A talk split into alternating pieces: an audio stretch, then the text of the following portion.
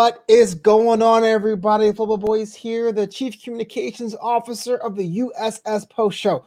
If you're listening to this right now, it is Thanksgiving Day here in the United States, and I'm thankful for you guys for making Commanders Log a possibility and reality. Usually, I'm being joined by the captain of the USS Post Show, John Weber, but he is off world doing crazy like stuff, so I'll be piloting this one alone. We're covering episode two of season four of Star Trek Discovery. Uh, the episode is called Anomaly, and I tried to stay up to watch it. It drops at midnight.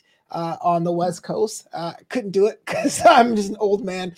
Got up super early to check this out, and already I am liking season four way more than seasons two and three. And I know season one was its own thing. We all loved it. That's the reason why it's in the Pantheon. Season two, I didn't quite like the mystery, but I like how it got to the future.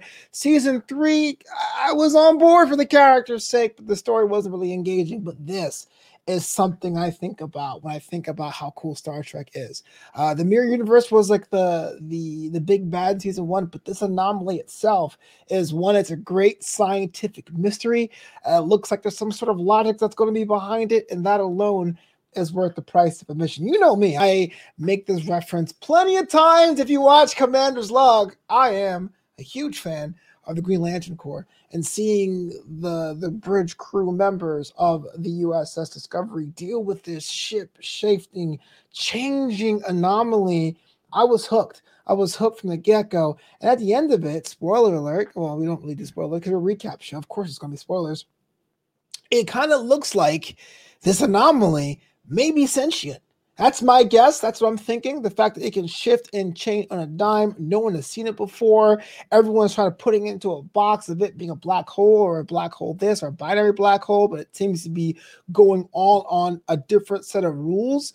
Makes me believe there's a higher force at play here, but we'll get into it. Overall, episode two really does build upon what was laid out in the first episode this season. It really heightens the tone. Uh, the comic relief uh, is few and far between, but does not mean there's moments of levity. So we may not have as many Linus scenes because Linus has not shown up at all this season. There are some chances of breathing room, but that said, action does not take a back seat. Now, there's that scene where they went inside to the black hole to see what to get the data. And you had that little bit of fisticuffs in the sky with the the particles and space rubble debris.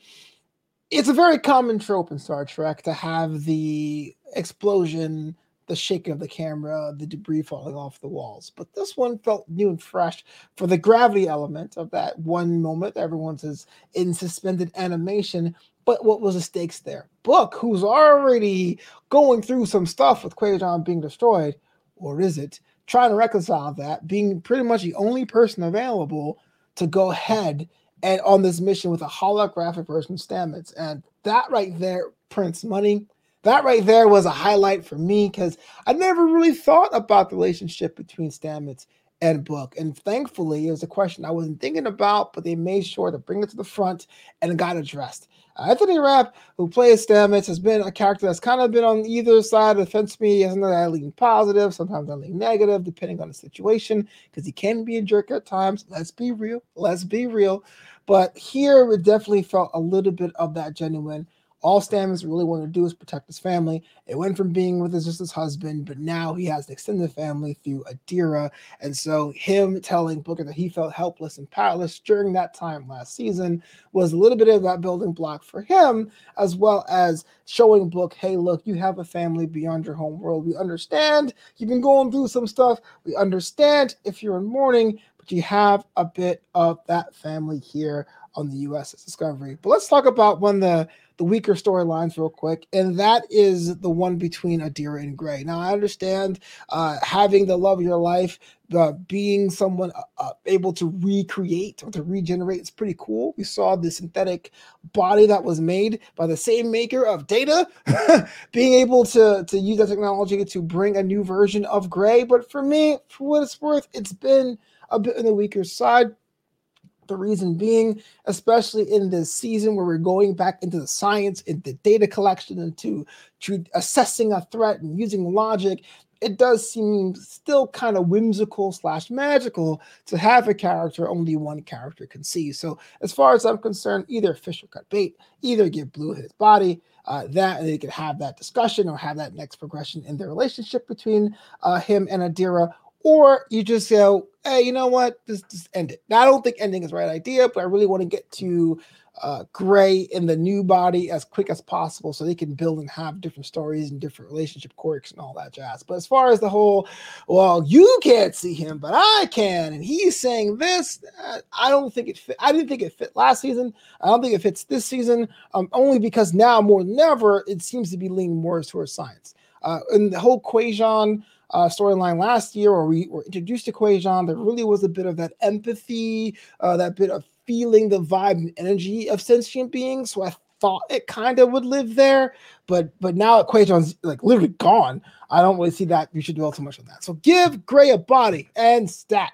Uh, but the brightest thing for me is, uh, and I, I really felt the need to say this, is that today I really felt that Michael Burnham is my captain. You know, as someone who got into Star Trek with Discovery and working backwards, I, I, understand the differences now between the different captains. Uh, the first captain, of course, I've seen was Lorca, which, as you know, it was kind of the biggest swerve there.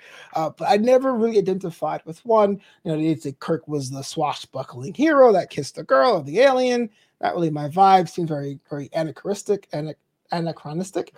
uh, Picard, a little bit subdued for me. Janeway, Archer, mm, uh, mm. Uh, I was a Sisko guy only by treading water because Deep Space Nine was so different, and at least Sisko kind of looked like me. Uh, but now more than ever, I realize that Burnham is it. That mixture of compassion, that mixture of being aloof when needed, of being logical when needed due to her Vulcan upbringing, but still understanding the human element. Not only human element, she's a human in love and with a significant other.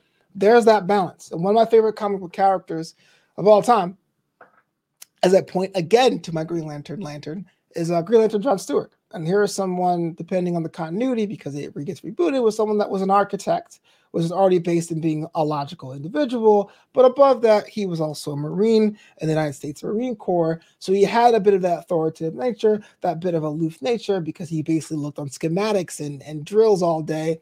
But then he fell in love uh, with his wife pre pre crisis. Was it pre crisis?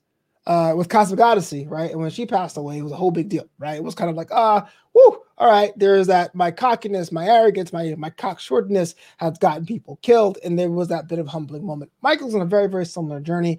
In fact, you take a step back to how Discovery started. This was a commanding officer that just committed an insurrection in the pilot episode. Basically, worked from the bottom, the top, going rogue, doing her own thing, but backed by her heart and her logic. And now she's sitting in the chair and does not feel forced. Four seasons in, she's definitely earned it. And the fact that she took on Mr. Saru as counsel a now an assured Saru as counsel, and Saru speaks so freely of what he should and should not do, or what he believes she should and should not do.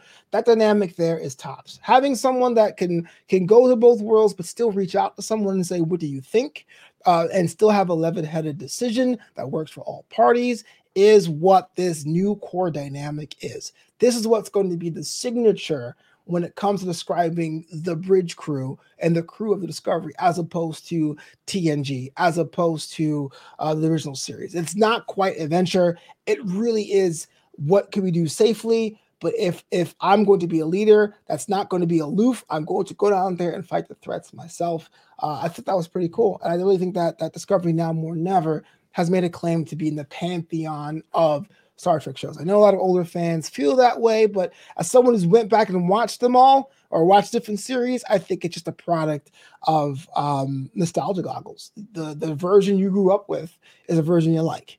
And my other reference I make all the time is Archie comics because I remember Archie in this little red jalopy trying to go to Malt's uh, Pop's Malt liquor shop, not liquor shop, Pop's chocolate shop. I said malt liquor shop. It's never gonna work. Uh, Pop's chocolate shop, and then trying to decide whether to go on a date with Betty and Veronica. When Riverdale dropped, I said, "This is not my Archie. This is so wrong."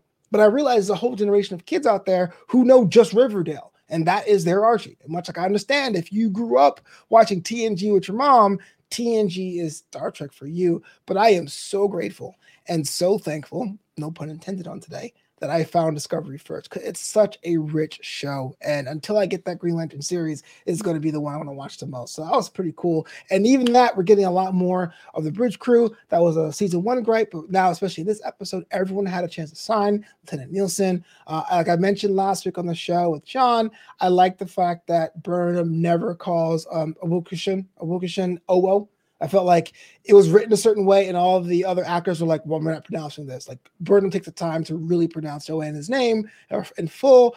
Rhys is pretty much the was the first to command, but now he's kind of the first point five in command.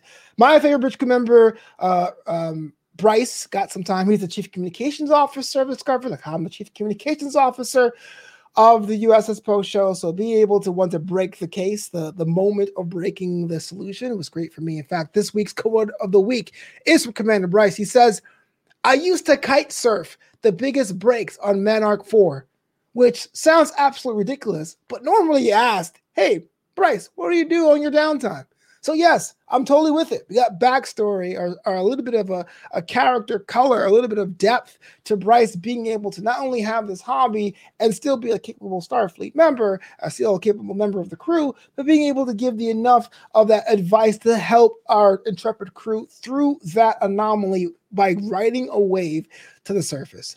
A uh, lot of cool stuff there. You got to check out and and and this week specifically. But now we're also getting a little bit more the interplay of the ship and their morale. I know last season it was a big deal. In fact, that was ultimately Saru's undoing was keeping the morale of USS Discovery. But now we're seeing they're in a healthier place because now with Tilly with her own situation was able to go to Hugh and say, or Hugh Kluber, Kluber and say, Culber, there we go, Culber and say, hey, look, I'm ready to talk talk about things. I've been going through some stuff, which I know it's just Tilly. I know it's just one person, but shows incredible growth of the crew this season. Last thing before I wrap this up, I thought it was interesting that Ni'Var was reintroduced, which is the alliance planet of Vulcan and, the, and Romulan.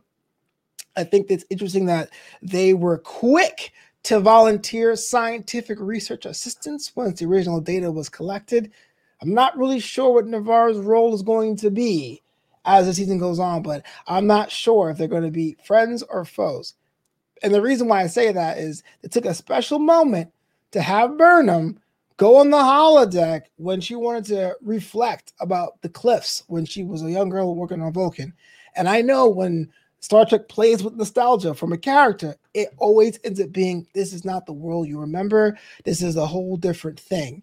And as someone who's lived through that in real life, when the show does that, I go, something may be afoot. What do you guys think about this week's episode of Star Trek Discovery, episode two of season four, Anomaly? Let me know in the comments below if you're watching the video. And if you're listening to the audio version, you can follow me on that Twitter at Flowbo Voice or on Instagram at Flowbito. I would love to hear from you as you fly out in space on a USS Post show. That does it for me. Again, Thanksgiving in the United States. I might get myself a turkey sandwich. Uh, you enjoy the rest of your week. And if you think it was something or someone, let them know. Until next time, live long and prosper.